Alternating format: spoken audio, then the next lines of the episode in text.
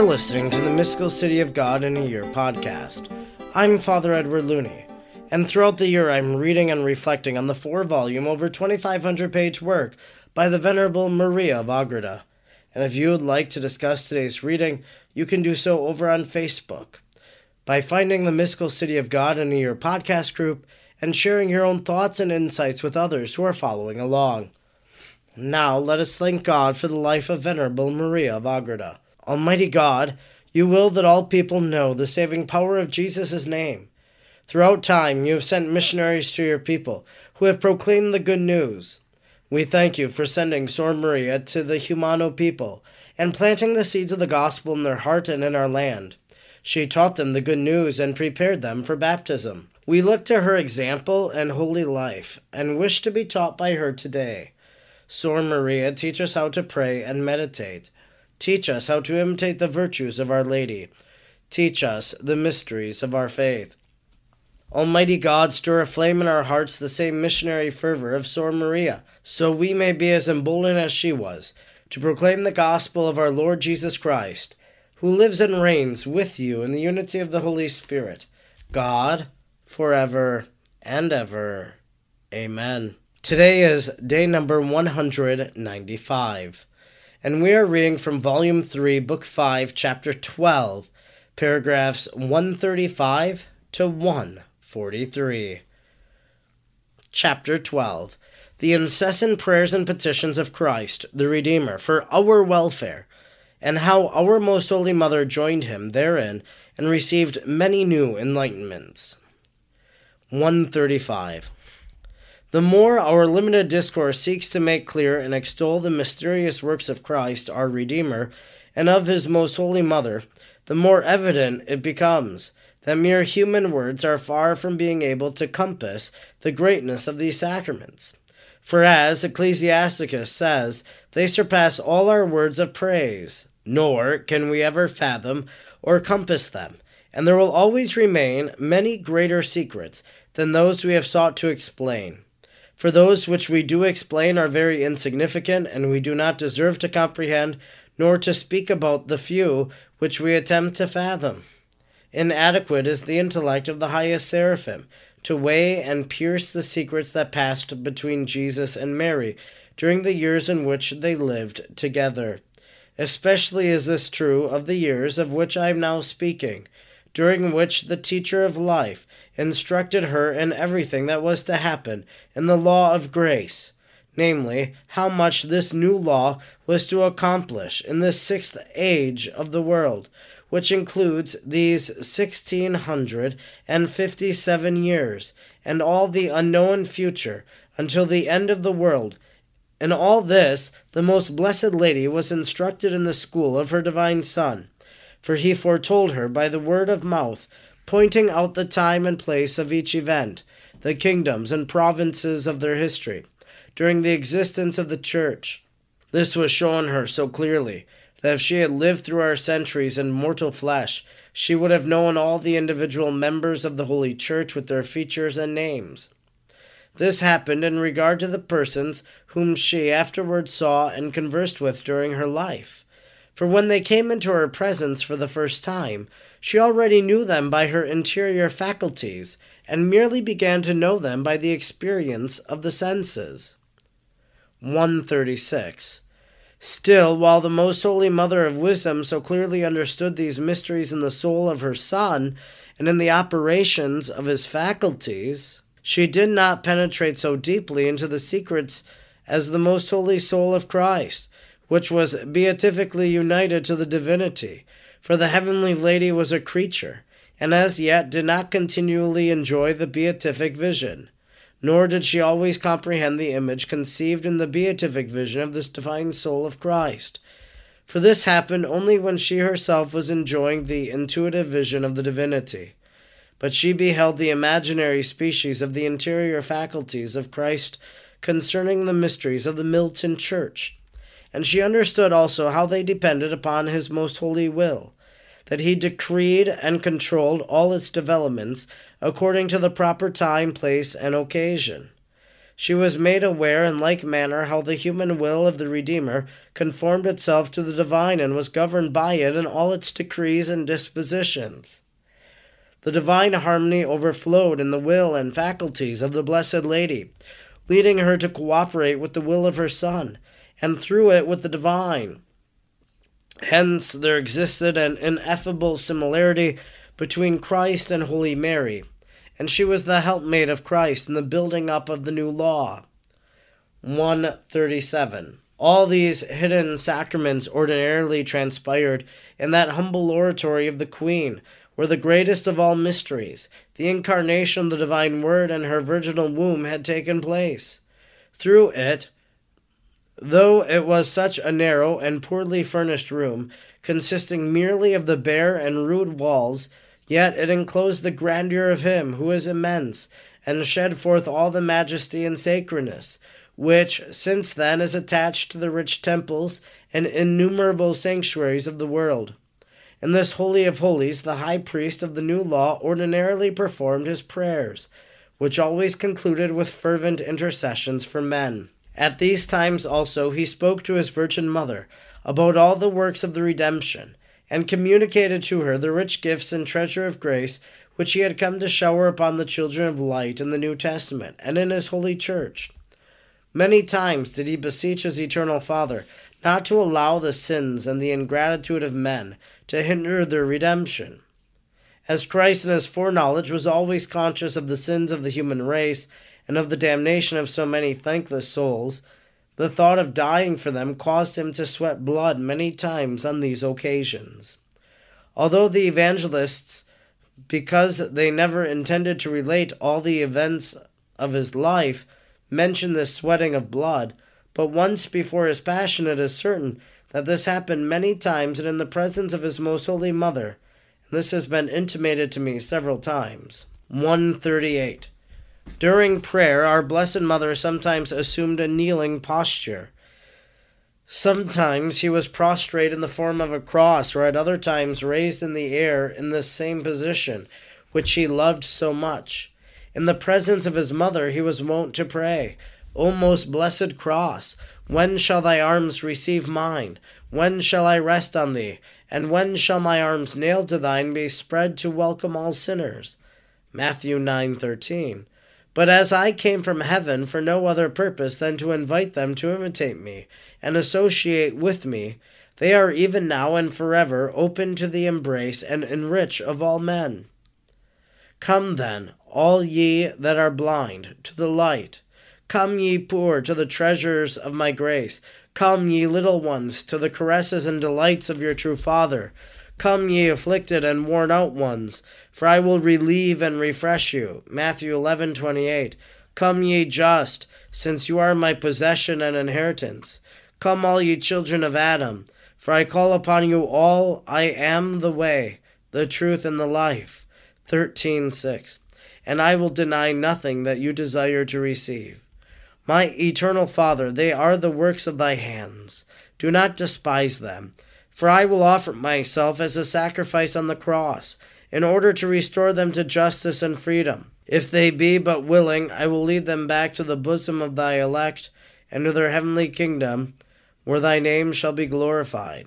139. At all these prayers the beloved Mother was present, and in her purest soul, as in the purest crystal, the light of the only begotten was reflected. His interior and exterior prayers re echoed in her, causing her to imitate his petitions and prayers in the same postures. When the great lady for the first time saw him sweat blood, her maternal heart was transfixed with sorrow and filled with astonishment at the effects caused in Christ our Lord by the sins and ingratitudes committed by men, foreseen by the Lord and known to her. In the anguish of her heart, she turned to her fellow mortals and exclaimed, O children of men, little do ye understand how highly the Lord esteems his image and likeness in you. For as the price of your salvation, he offers his own blood, and deems it little to shed all of it for you. Oh, could I but unite your wills with mine in order that I might bring you to love and obey him! blessed by his right hand. Be the grateful and the just among men, who will be faithful children of their Father. Let those be filled with light and with the treasures of grace, who will respond to the ardent desires of my Lord in regard to their salvation. Would that I be the insignificant slave of the children of Adam, and thereby induce and assist them to put an end to their sins and their own damnation. Lord and Master, life and light of my soul. Who can be so hard of heart and so hostile to himself that he should not feel himself urged on by the blessings? Who can be so ungrateful and so unheedful as to ignore thy most burning love? How can my heart bear with men who, being so favored by thy bounty, are so coarse and rebellious? O children of Adam, turn your inhuman cruelty upon me. Afflict and insult me as much as you will. Only pay my beloved Lord the reverence and love which you owe to his endearments. Thou, my Son and Lord, art light of light, Son of the eternal Father, figure of his substance. Hebrews 1 3. As everlasting, as immense, as infinite as he, equal to him in essence and attributes, being with him one God and one supreme majesty. John 10:30. Thou art chosen among thousands. Canticle 5:10 beautiful above all the sons of men, holy, innocent, and without defect of any kind. How then, eternal God, can mortals ignore the object of their most noble love, the principle which gives them existence, the end wherein consists their eternal true happiness? Oh, that I could give my life in order that all might escape their error. Many other sentiments of burning love, far beyond the powers of my heart and tongue, this heavenly lady uttered in her dove like sincerity, and in this love and in profoundest reverence she wiped the sweat from the face of her sweetest son. At other times she found him in quite a different condition, shining with glory and transfigured as afterwards on Mount Tabor. Matthew 17:2. In the midst of a great multitude of angels who adored him and in the sweet harmony of their voices gave praise and thanksgiving to the only begotten the Father made man, these celestial voices our Blessed Lady heard, and she joined hers with them. At other times this happened while he was not transfigured. For the divine will ordain that the sensitive part of the divine humanity of the Word should sometimes have this solace, while at other times it should enjoy also the transfiguring overflow of the glory of the soul into the body, yet this only at great intervals. But when the heavenly mother found him in this state, and beheld his glorified body, or when she heard the hymns of the angels, she participated in these delights to such an extent that if her spirit had not been so strong, and if her Lord and Son had not fortified her, she would have lost all her natural powers. And even as it was, the holy angels had to support the failing strength of her body on those occasions. 141. Many times when her divine Son was in one of these states of suffering or joy, and was praying to the eternal Father, or, as it were, conferring with him concerning the highest mysteries of the redemption, the person of the Father approved or conceded his petitions for the relief of men, or showed to the most holy humanity of Christ the secret decrees of the predestination, reprobation, or condemnation of some souls. All this our Blessed Lady heard, humbling herself to the dust. With unequaled reverence and fear, she adored the Omnipotent and accompanied her Son in his prayers, petitions, and thanksgivings, offered up to the Eternal Father for mankind in praise of all his inscrutable judgments. Such secrets and mysteries the most prudent Virgin conferred in her heart, and stored them up in her memory, converting them into the material and nourishment of her fiery love. None of these blessings and secret favors were in her unprofitable or fruitless. To all of them she corresponded according to the inmost desires of her Lord. In all of them she fulfilled the highest intentions of the Almighty, and all his works found due response from her, as far as was possible, from a mere creature. Instructions which the Queen of Heaven, Mary, gave me. 142. My daughter, one of the reasons why men should call me Mother of Mercy is in the knowledge of my loving desire, that all be satiated with the flood of grace and taste the sweetness of the Lord as I myself. I call and invite all to come with me to the fountain of divinity. Let the most poor and afflicted approach, for if they respond and follow me, I will offer them my protection and help, and I will intercede for them with my Son and obtain for them the hidden manna, which will give to them nourishment and life. Apocalypse 2:17. Deny thyself and put off all the works of human weakness, and by the true light which thou hast received, concerning the works of my Son and my own, contemplate and study thyself in this mirror, in order to arrive at that beauty which the highest King seeks in thee. 143. Since this is the most powerful means for perfection in thy works, I wish that thou write this advice into thy heart. Whenever thou must perform any interior or exterior work, consider beforehand whether what thou art going to say or do corresponds with the doings of thy Lord, and whether thou hast the intention thereby to honor the Lord and benefit thy neighbor. As soon as thou art sure that this is thy motive, execute thy undertaking in union with him and in imitation of him. But if thou findest not this motive, let the undertaking rest. This was my invariable course in pursuing the imitation of my Lord and teacher though in me there was no reluctance toward the good, but only the desire of imitating him perfectly. In this imitation consists the fruit of his holy teaching, in which he urges us to do, which is most pleasing and acceptable to the eternal God. Moreover, from this day on, be mindful not to undertake any work, not to speak or even think any of anything without first asking my permission, and consulting with me as thy mother and teacher. And as soon as I answer thee, give thanks to the Lord. If I do not answer after continued inquiry, I promise and assure thee on the part of the Lord that he will nevertheless give thee light as to what will be according to his most perfect will. In all things, however, subject thyself to the guidance of thy spiritual director, and never forget this practice. This concludes our reading today for day number 195.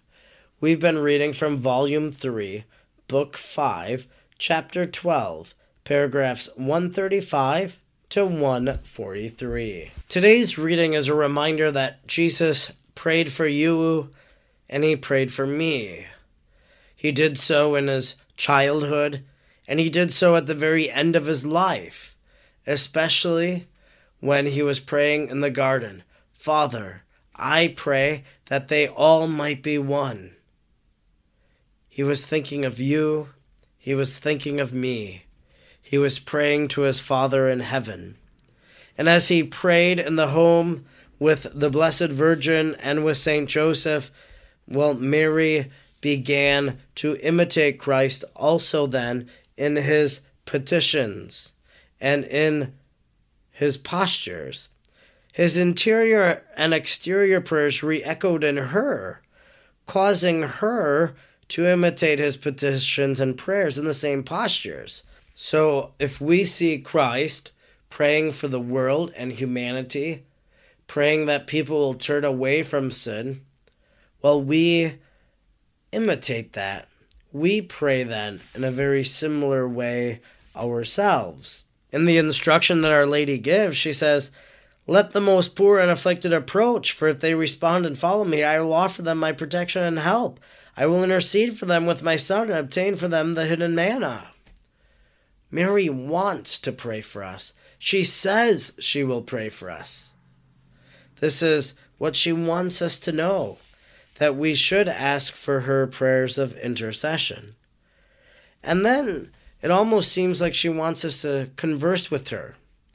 She says, Moreover, from this day on, be mindful not to undertake any work, not to speak or even think any of anything, without first asking my permission and consulting with me as thy mother and teacher. And as soon as I answer thee, give thanks to the Lord. If I do not answer, so forth and so on. But consulting with Mary, of course, we should consult with God. God, what is your will in this situation? But we can also go to Our Lady and say, Mary, Let me know what your Son's will is for me here. What should I do? How can I say, Thy will be done in this situation? What is God's will? Consult our Lord, consult Our Lady, imitate Jesus, and imitate Mary seems to be what we could take away from our reading today. I'm Father Edward Looney, and throughout the year, I'm reading and reflecting on the mystical city of God. I'm grateful you joined me today, and I hope you'll join me again tomorrow. Until then, may God bless you, and Mary pray for you.